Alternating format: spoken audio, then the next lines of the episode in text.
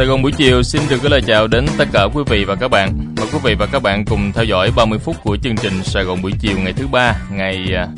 xin lỗi là ngày thứ tư, ngày 20 tháng 5 năm 2020. Chương trình đang được phát trực tiếp trên làn sóng FM 99.9 MHz, FM 87.7 MHz và trên trang web của đài ở địa chỉ là www.voh.com.vn.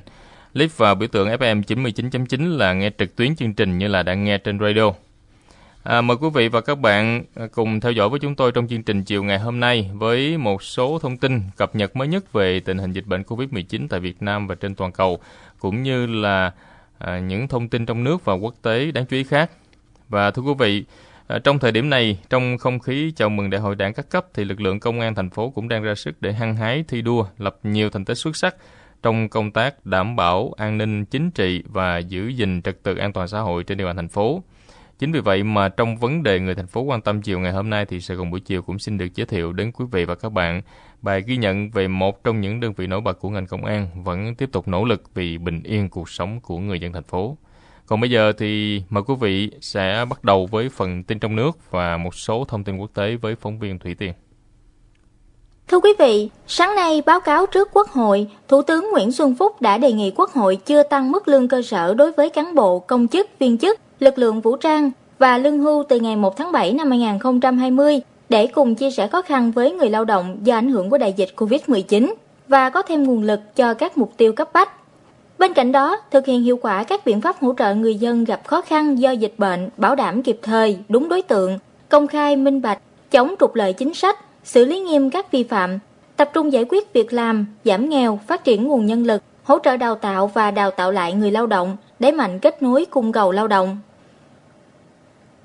trong thông báo kết luận của Thủ tướng Nguyễn Xuân Phúc tại cuộc họp thường trực chính phủ mới đây về dự thảo nghị quyết của chính phủ về các nhiệm vụ giải pháp tiếp tục tháo gỡ khó khăn cho sản xuất kinh doanh, thúc đẩy giải ngân vốn đầu tư công và đảm bảo trật tự an toàn xã hội trong bối cảnh dịch Covid-19. Thủ tướng đã đồng ý giảm 50% lệ phí trước bạ cho ô tô sản xuất hoặc lắp ráp trong nước đến hết năm 2020 nhằm kích thích tiêu dùng trong nước Bên cạnh đó, Thủ tướng cũng đồng ý xem xét trình Ủy ban Thường vụ Quốc hội để giảm 30% thuế bảo vệ môi trường đối với nhiên liệu bay, thời gian đến hết quý 4 năm 2020. Theo Bộ Ngoại giao Việt Nam, trong các ngày 19 và 20 tháng 5, các cơ quan chức năng của Việt Nam, các cơ quan đại diện Việt Nam tại Ấn Độ và hãng hàng không quốc gia Việt Nam đã phối hợp với các cơ quan chức năng Ấn Độ đưa về nước an toàn 340 công dân Việt Nam. Hành khách trên chuyến bay bao gồm trẻ em dưới 18 tuổi, người cao tuổi, người ốm đau, phụ nữ có thai, du học sinh không có nơi lưu trú do trường học và ký túc xá đóng cửa. Nhiều tăng ni Phật tử tham gia khóa tu ở các viện Phật giáo tại Ấn Độ. Người đi du lịch bị kẹt lại, người lao động hết hạn thị thực và hợp đồng lao động. Tất cả hành khách đã được cách ly và kiểm tra y tế theo quy định khi máy bay hạ cánh xuống sân bay quốc tế Cần Thơ. Cục Hàng không Việt Nam vừa có văn bản gửi Bộ Giao thông Vận tải đề xuất tạm thời chưa xem xét việc điều chỉnh khung giá dịch vụ vận chuyển hành khách nội địa. Theo đó, Cục Hàng không Việt Nam cho hay, trong bối cảnh dịch COVID-19 diễn biến phức tạp, việc ổn định giá cả, hạn chế các tác động tiêu cực đến đời sống xã hội là cần thiết. Do đó, cơ quan này đề xuất tạm thời chưa xem xét việc điều chỉnh khung giá dịch vụ vận chuyển. Bên cạnh đó, dịch COVID-19 đã tác động tiêu cực đến vận tải hàng không, khiến cho giá nhiên liệu Jet A1 giảm. 88.000 khẩu trang trị giá 1,4 tỷ đồng vừa được Nestle Việt Nam ủng hộ Cục Y tế Dự phòng và Bộ Y tế cho hoạt động phòng chống dịch COVID-19. Ông Đỗ Xuân Tuyên, Thứ trưởng Bộ Y tế đã tiếp nhận số khẩu trang này và đánh giá cao vai trò và nỗ lực của Nestle trong quá trình hoạt động hỗ trợ các nhân viên y tế tuyến đầu. Thời gian qua thì Nestle Việt Nam đã tích cực triển khai các hoạt động chung tay chống dịch COVID-19 tại Việt Nam – hỗ trợ các y bác sĩ, lực lượng quân đội, công an và các tình nguyện viên tại tuyến đầu chống dịch thông qua các sản phẩm dinh dưỡng cùng tiền mặt với tổng trị giá lên đến 12 tỷ đồng. Xin được chuyển sang một số tin tức khác. Thưa quý vị, chính phủ vừa có báo cáo quốc hội về tình hình ô nhiễm môi trường nước tại một số dòng sông lớn. Trong đó, chính phủ cho biết một số vị trí thuộc khu vực hạ lưu sông Sài Gòn và sông Vàm Cỏ bị ô nhiễm cục bộ, đặc biệt là khu vực nội đô thành phố Hồ Chí Minh, các điểm quan trắc tại cầu Ông Buôn, kênh Tân Hóa Lò Gốm, cầu Chữ Y, kênh Tàu Hủ Bến Nghé, cầu An Lộc, kênh Tham Lương Bến Cát Vàm Thuật và cảng Phú Định, sông Chợ Đệm, chất lượng nước ở mức xấu. Các thông số COD, POD5, amoni có giá trị vượt giới hạn cho phép theo quy chuẩn Việt Nam 08 do chịu tác động bởi lượng nước thải sinh hoạt từ các khu dân cư và các cơ sở sản xuất nằm dọc lưu vực, đặc biệt là nước thải từ các quận 8, Tân Bình, Tân Phú, quận 12, quận Gò Vấp, quận Bình Thạnh và huyện Bình Chánh. Thực hiện chỉ đạo của Ủy ban nhân dân thành phố Hồ Chí Minh về tập trung triển khai quyết liệt đồng bộ giải pháp phòng chống dịch bệnh gia súc gia cầm trên địa bàn thành phố, Sở Nông nghiệp và Phát triển Nông thôn đã có báo cáo kết quả tình trạng vận chuyển, kinh doanh giết mổ gia cầm trái phép trên địa bàn từ ngày 9 đến 15 tháng 5. Theo báo cáo từ Chi cục chăn nuôi và thú y, chỉ trong 7 ngày, Chi cục đã phát hiện 174 điểm trên 18 quận huyện có tình trạng kinh doanh giết mổ gia cầm trái phép. Trong đó nhiều nhất là quận Bình Thạnh với 31 điểm, quận Tân Bình với 19 điểm, quận 5, quận 12 và Hóc Môn có 17 điểm, quận 8 với 13 điểm và quận 9 với 11 điểm. Hiện Sở Nông nghiệp và Phát triển Nông thôn tiếp tục đề nghị Ủy ban Nhân dân quận huyện tập trung triển khai quyết liệt, đồng bộ các giải pháp để xử lý dứt điểm tình trạng kinh doanh gia cầm sống trái phép trên địa bàn. Sáng nay, Tòa án Nhân dân cấp cao tại thành phố Hồ Chí Minh đã tuyên án vụ buôn bán thuốc ung thư giả. Hội đồng xét xử phúc thẩm đã bác tất cả kháng cáo của các bị cáo trong vụ án và giữ nguyên bản án sơ thẩm. Cụ thể, Tòa án Nhân dân thành phố Hồ Chí Minh tuyên phạt Nguyễn Minh Hùng, Chủ tịch Hội đồng Quản trị kiêm Tổng Giám đốc Công ty VN Phạc Ma 17 năm tù, phạt Võ Mạnh Cường, Giám đốc Công ty HNC 20 năm tù về tội buôn bán hàng giả là thuốc chữa bệnh. Các bị cáo còn lại có mức án từ 3 năm tù nhưng cho hưởng án treo đến 12 năm tù cùng về tội danh trên. Hôm nay, Trung tâm Quản lý Đường thủy thuộc Sở Giao thông Vận tải Thành phố Hồ Chí Minh cho biết đã hoàn thành đợt 1 nạo vét khoảng 40.000 mét khối bùn đất ở kênh Du Lộc Thị Nga sau hơn 2 tháng rưỡi thi công. Theo đó, đoạn kênh từ cầu số 6 đến cầu Lê Văn Sĩ dài khoảng 1,4 km đã không còn trơ đáy và dòng nước đã trong xanh trở lại. Theo kế hoạch vào đầu tháng 6 năm 2020, sẽ thực hiện giai đoạn 2 nạo vét dòng kênh Nhiêu Lộc Thị Nga, đoạn từ cầu số 6 đến đường Úc Tịch quận Tân Bình, dài khoảng 1.450 m với khối lượng nạo vét khoảng 42.000 m khối. Công trình không gian tuổi trẻ Đại học Quốc gia Thành phố Hồ Chí Minh, quảng trường cột mốc chủ quyền quần đảo Trường Sa đã được khởi công ở Trung tâm Quản lý Ký túc xá Đại học Quốc gia Thành phố Hồ Chí Minh. Công trình gồm các hạng mục như quảng trường trung tâm tại bờ hồ, quảng trường cột mốc chủ quyền quần đảo Trường Sa tại ký túc xá khu B, quảng trường cột mốc Hoàng Sa tại ký túc xá khu A. Phó giáo sư tiến sĩ Huỳnh Thành Đạt, giám đốc Đại học Quốc gia Thành phố Hồ Chí Minh cho biết, đây là công trình có ý nghĩa quan trọng trong công tác giáo dục chính trị tư tưởng, truyền thống cho đoàn viên thanh niên, sinh viên, cũng như góp phần tăng thêm không gian sinh hoạt mở, địa điểm tham quan cho các đoàn khách đến thăm và làm việc tại Đại học Quốc gia Thành phố Hồ Chí Minh. Đây cũng là công trình tuổi trẻ thiết thực, mở ra cơ hội xây dựng các công trình thiết thực gắn với khu đô thị Đại học Quốc gia Thành phố Hồ Chí Minh trong giai đoạn tới. Hôm nay trên công trường xây dựng cầu Thủ Thiêm 2, khoảng 150 kỹ sư và công nhân đã lắp đặt những dây văn đầu tiên của cây cầu nối quận 1 và quận 2. Theo công ty cổ phần đầu tư địa ốc Đại Quang Minh, nhà đầu tư dự án, dự kiến cầu Thủ Thiêm 2 sẽ hợp long cầu chính và thông xe kỹ thuật vào cuối năm 2020.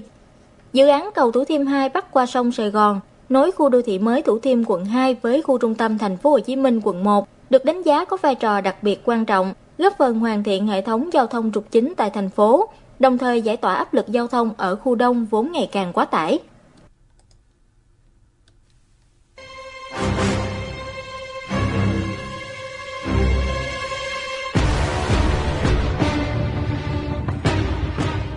Thưa quý vị, tiếp tục chương trình mời quý vị và các bạn sẽ cập nhật với chúng tôi một số thông tin liên quan đến dịch bệnh Covid-19 tại Việt Nam và trên toàn cầu.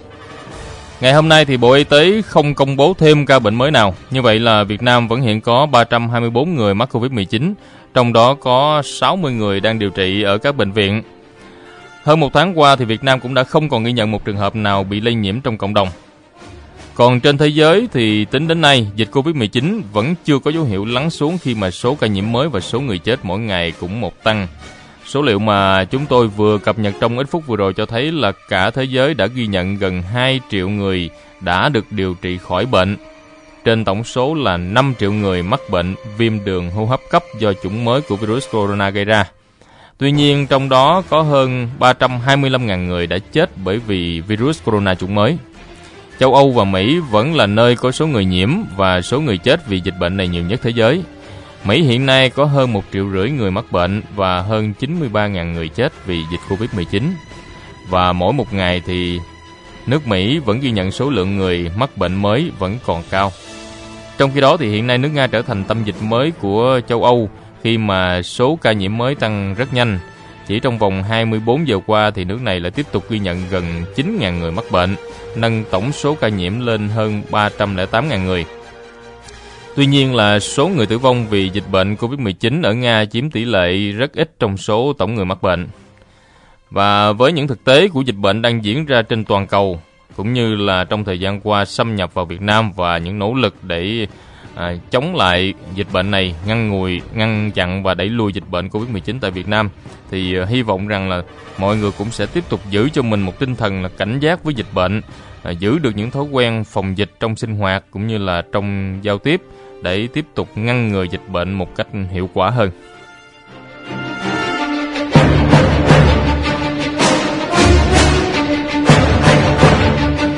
Vừa rồi là một số thông tin mà chúng tôi cập nhật nhanh với quý vị và các bạn về dịch Covid-19 tại Việt Nam và trên toàn cầu. Và tiếp tục chương trình thì mời quý vị và các bạn sẽ cập nhật với chúng tôi một số thông tin quốc tế cùng với phóng viên Thủy Tiên. Tiếp theo là phần tin thế giới. Thưa quý vị, Tổng thống Mỹ Donald Trump hôm 18 tháng 5 theo giờ địa phương đã đe dọa các vĩnh viễn nguồn viện trợ của Mỹ dành cho Tổ chức Y tế Thế giới WHO trong bức thư chỉ trích cách ứng phó đại dịch COVID-19 của tổ chức này. Ông Trump cho rằng WHO đã phớt lờ những báo cáo đáng tin cậy về virus, đồng thời cáo buộc tổ chức này lơ là trong công tác ban bố tình trạng khẩn cấp và hành động chậm trễ vì sức ép từ Bắc Kinh. Đức và Pháp ngày 19 tháng 5 đã đề xuất những trọng điểm cho quỹ tái thiết Liên minh châu Âu EU trị giá 500 tỷ euro nhằm giải quyết hậu quả về kinh tế do đại dịch COVID-19 gây ra đối với các nền kinh tế khu vực. Phát biểu sau cuộc họp trực tuyến với nhà lãnh đạo Đức, Tổng thống Pháp Emmanuel Macron khẳng định Quỹ phục hồi nêu trên sẽ không dưới dạng các khoản cho vay mà là trợ cấp, do đó khoản tiền này sẽ không phải hoàn trả bởi các nước thụ hưởng. Tổng thống nhà nước Palestine vừa tuyên bố vùng lãnh thổ sẽ ngừng tuân thủ mọi thỏa thuận với Israel và Mỹ để phản đối việc Israel sắp nhập khu bờ Tây. Ông cũng cho rằng Israel có trách nhiệm chăm sóc tất cả người dân đang sống trong khu vực đang bị chiếm đóng. Tuy nhiên, ông tuyên bố Palestine vẫn cam kết thực hiện giải pháp hai nhà nước và sẵn sàng đàm phán với Israel. Ngay từ tháng 2 năm nay, thì Tổng thống Palestine đã đe dọa rút khỏi các thỏa thuận, ngay khi Tổng thống Mỹ Donald Trump công bố kế hoạch Trung Đông của mình, trong đó ủng hộ việc Israel sắp nhập khu bờ Tây. Giới chức miền Đông Ấn Độ hôm qua đã sơ tán hơn 300.000 dân khỏi khu vực ven biển trước khi siêu bão Amphan dự kiến đổ bộ vào vịnh Bengal vào ngày 20 tháng 5. Tại Bangladesh, Giới chức yêu cầu người dân di chuyển lên những vùng đất cao hơn, trong khi thúc giục mọi người vẫn đảm bảo các biện pháp chống lây lan COVID-19 và đeo khẩu trang. Trước đó, thì bão Amphan vào đêm 18 tháng 5 đã trở thành cơn bão mạnh nhất từng được ghi nhận xuất hiện ở vịnh Bengal, với sức gió giật lên đến 270 km h và thưa quý vị, chính quyền tỉnh Vân Nam miền Tây Trung Quốc cũng thông báo ít nhất 2 người chết, 13 người bị thương và một người bị mắc kẹt dưới đống đổ nát sau trận động đất 5 độ Richter xảy ra cuối ngày 18 tháng 5 tại huyện Sảo Gia thuộc tỉnh này. Các lực lượng cứu nạn gồm công an địa phương, lính cứu hộ cùng các dịch vụ ứng cứu khẩn cấp cũng đã có mặt tổ chức cứu hộ tại khu vực xảy ra động đất. Xin được cảm ơn phóng viên Thủy Tiên với một số thông tin trong nước và tin tức quốc tế vừa cập nhật với chương trình sự buổi chiều ngày hôm nay. À, thưa quý vị, bây giờ thì chương trình xin được dành ít phút để à, chia sẻ đến quý vị và các bạn một câu chuyện trong vấn đề người thành phố quan tâm chiều ngày hôm nay như đã giới thiệu ở phần đầu chương trình. À, trong khi thế thi đua lập công dân bác thì công an quận Tân Bình cũng đã gặt hái được nhiều thành tích trong thời gian gần đây. Đây là một minh chứng cho những nỗ lực hiệu quả của toàn lực lượng trong công tác đấu tranh phòng chống tội phạm, giữ vững sự ổn định về an ninh trật tự trên địa bàn. À, điều này được thấy rõ qua kết quả đảm bảo an ninh trật tự trong 5 năm gần đây ở địa phương này. Cụ thể là cứ hàng năm thì số vụ phạm pháp hình sự đều được kéo giảm trên à, dân số cư trú thực tế tại địa phương và tỷ lệ khám phá đạt từ 70% trở lên. Tỷ lệ giải quyết xử lý đúng theo quy định pháp luật về tin báo tố giác tội phạm của người dân luôn đạt trên 90% đã góp phần đem lại sự tin yêu và bình yên cuộc sống cho người dân ở tại địa phương. Trao đổi với chúng tôi thì Thượng tá Nguyễn Thành Lợi, trưởng công an quận Tân Bình đã cho biết một vài thông tin. Kết quả thực hiện phong trào thi đua đã góp phần vào cái thực hiện à, thắng lợi nhiệm vụ công tác chuyên môn của lực lượng công an quận trong thời gian qua à, thể hiện nổi bật trên các cái mặt như là về công tác đảm bảo an ninh chính trị luôn luôn được à, giữ vững thực hiện đúng và đầy đủ tất cả các cái yêu cầu và các cái chỉ đạo của lãnh đạo các cấp trong công tác bảo vệ an ninh chính trị, góp phần vào sự phát triển kinh tế xã hội của địa bàn quận. Thứ hai là trong cái ờ, giữ gìn trật tự an toàn xã hội, phong trào thi đua đã tạo ra cái động lực à, thúc đẩy cán bộ chiến sĩ tích cực tham gia các mặt công tác để giữ gìn trật tự an toàn xã hội trên địa bàn quận. Trong đó nổi bật cái công tác đấu tranh, tấn công, trấn áp tội phạm à, đã gặt hái được nhiều thành tích theo ghi nhận của chúng tôi thì chính việc phát động sâu rộng, hiệu quả phong trào thi đua vì an ninh Tổ quốc đã góp phần đem lại những chuyển biến mạnh mẽ trong công tác đảm bảo an ninh trật tự trên địa bàn. Điều này được thấy rõ thông qua nhiều mô hình tiêu biểu đã được biểu dương được nhân rộng trong toàn lực lượng công an của quận trong thời gian vừa qua. Điển hình là những nỗ lực của tập thể cán bộ chiến sĩ ở đồn công an cảng hàng không quốc tế Tân Sơn Nhất trong việc đảm bảo an ninh trật tự tại khu vực này – từ các vụ trộm cắp hành lý, hàng hóa của hành khách hay là vận chuyển hàng cấm, hàng nhập lậu cho đến các trường hợp sử dụng giấy tờ giả để đi máy bay hay là lái xe taxi gian dối rồi tính sai giá quy định với khách nước ngoài đều được cán bộ chiến sĩ của đồn công an tại đây kịp thời giải quyết và kiên quyết xử lý các vi phạm. Đặc biệt, đó còn là câu chuyện về điểm sáng trong phong trào thi đua vì an ninh tổ quốc của Công an phường 4, quận Tân Bình, với nhiều năm liền là đơn vị quyết thắng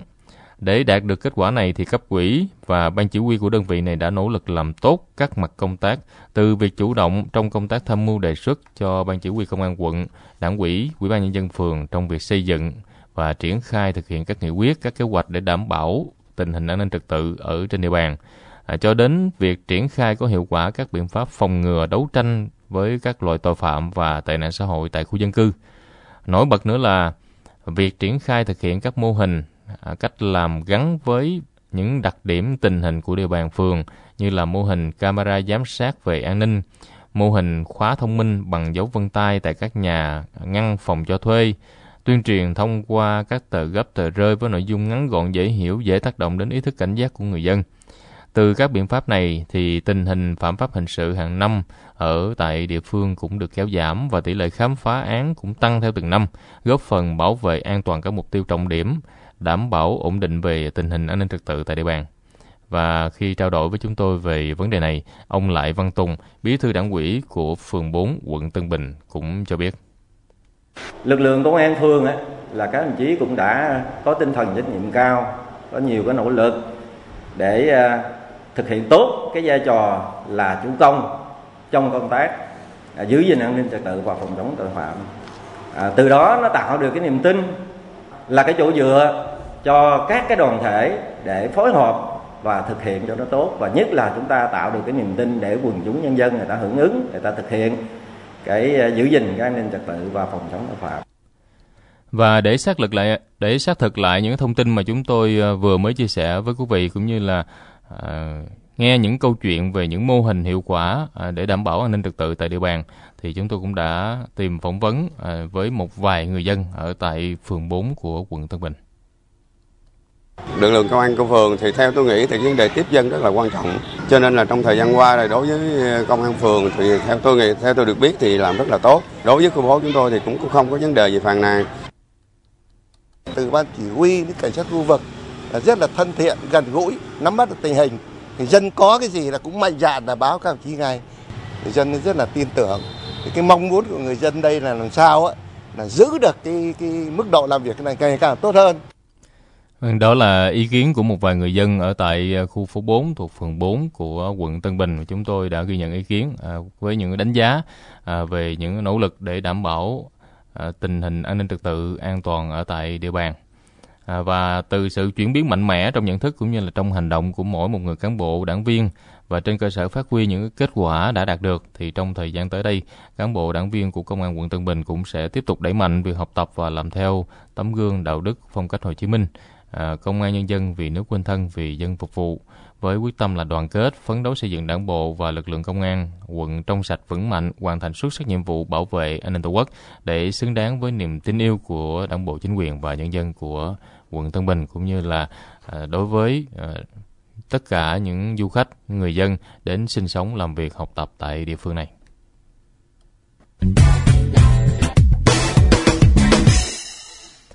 Thưa quý vị và các bạn, vừa rồi là nội dung của vấn đề người thành phố quan tâm chiều ngày hôm nay và trước khi mà cùng với chúng tôi cập nhật một số thông tin thể thao, mời quý vị và các bạn sẽ dành ít phút cho những thông điệp quảng cáo của chương trình. Hành trình bông lúa giang, chương trình giao lưu gặp gỡ của các thế hệ bông lúa giang với sự đồng hành của công ty cổ phần phân bón Bình Điền. Những phần trình diễn đặc sắc, những đoạn phỏng vấn độc quyền, những chia sẻ sâu sắc, chỉ có tại hành trình bông lúa giang.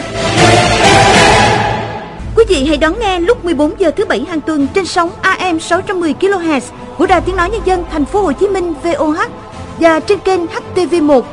12 giờ thứ hai trên kênh FM 99.9 MHz và 13 giờ thứ tư trên kênh AM 610 kHz.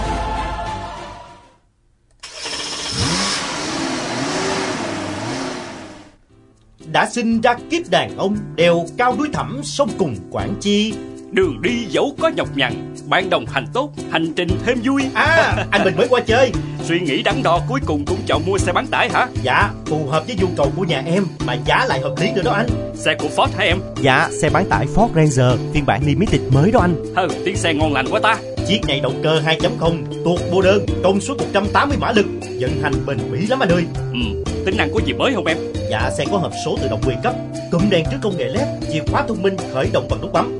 Anh anh anh xem bên trong nè. Nội thất một gia sang trọng camera lùi hệ thống kết nối bluetooth SIM 3 phiên bản 3.4 mới nhất màn hình cảm ứng 8 inch cùng nhiều tính năng hiện đại khác. Đúng là lựa chọn hợp lý. Chúc mừng chú nha. Dạ cảm ơn anh. Ford răng giờ mới thách thức mọi giới hạn Vừa rồi là một vài thông điệp quảng cáo của chương trình. Bây giờ thì mời quý vị sẽ cập nhật với chúng tôi với ờ, phóng viên công phán cùng ờ, một số thông tin thể thao của chiều ngày hôm nay.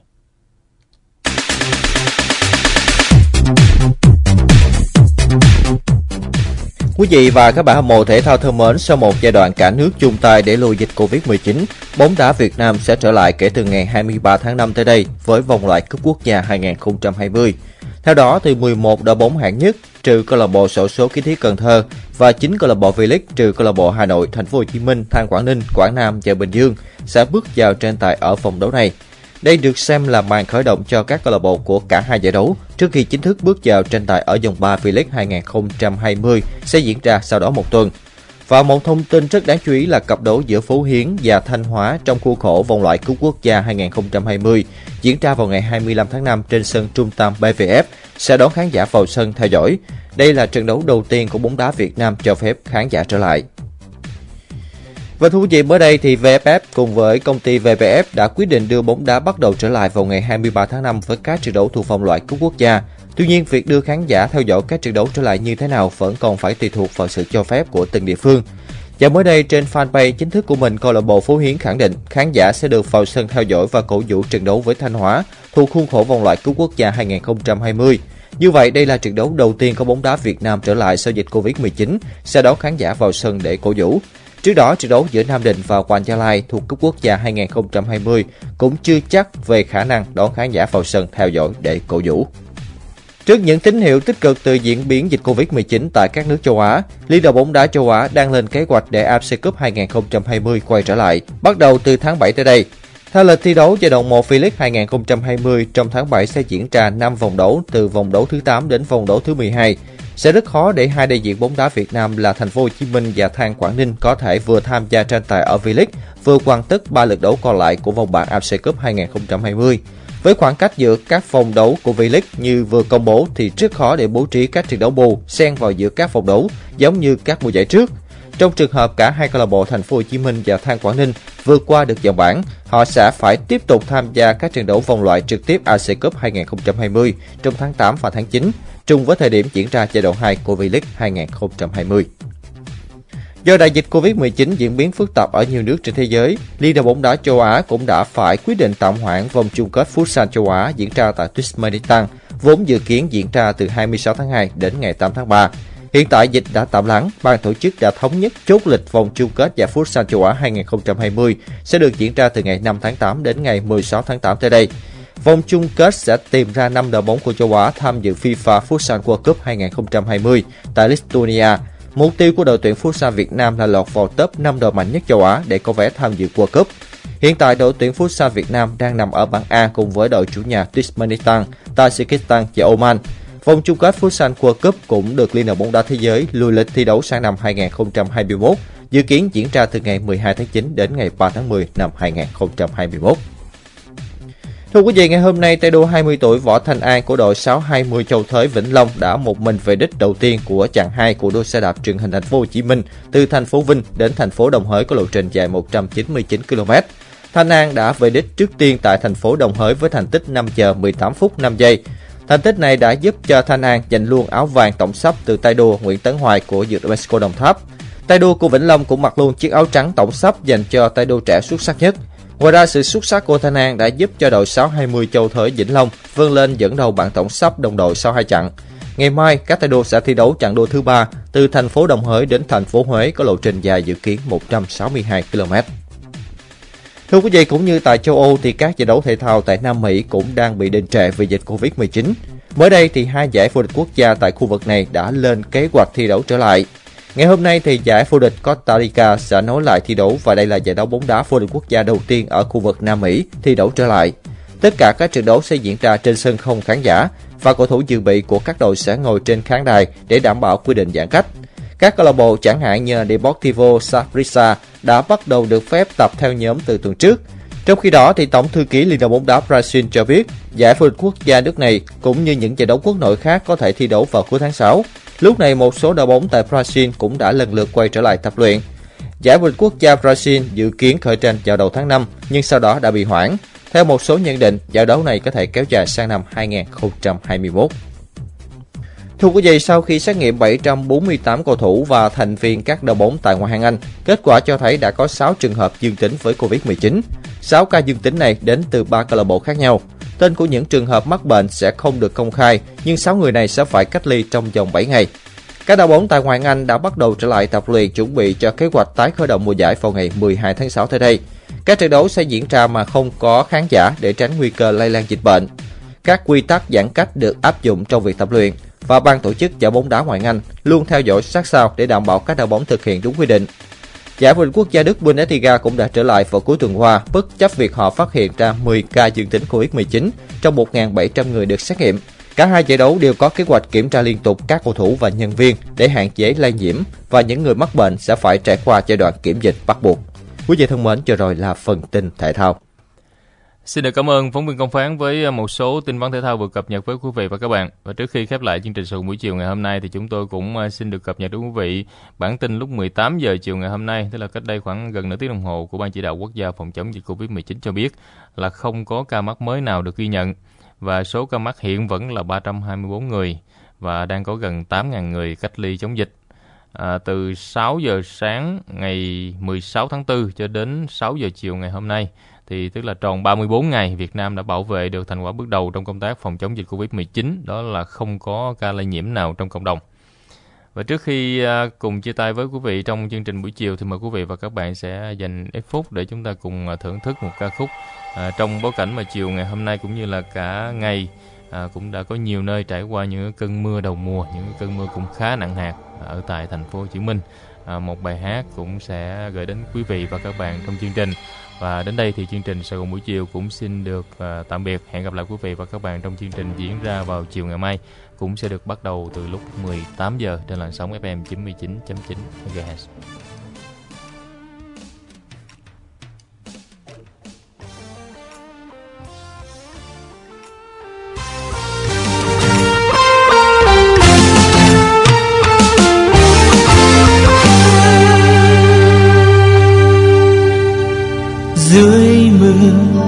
Mình tôi ngóng chờ em. Phố quen nhìn bong bóng giọt mưa bên thềm. Xa em, xa tiếng đàn du em những ngày. Xa em, nghe cây quên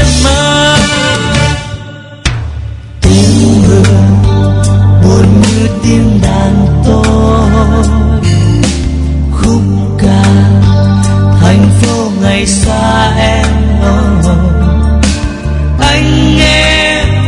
những bài tình ca xưa quay về anh nghe từng yêu thương sống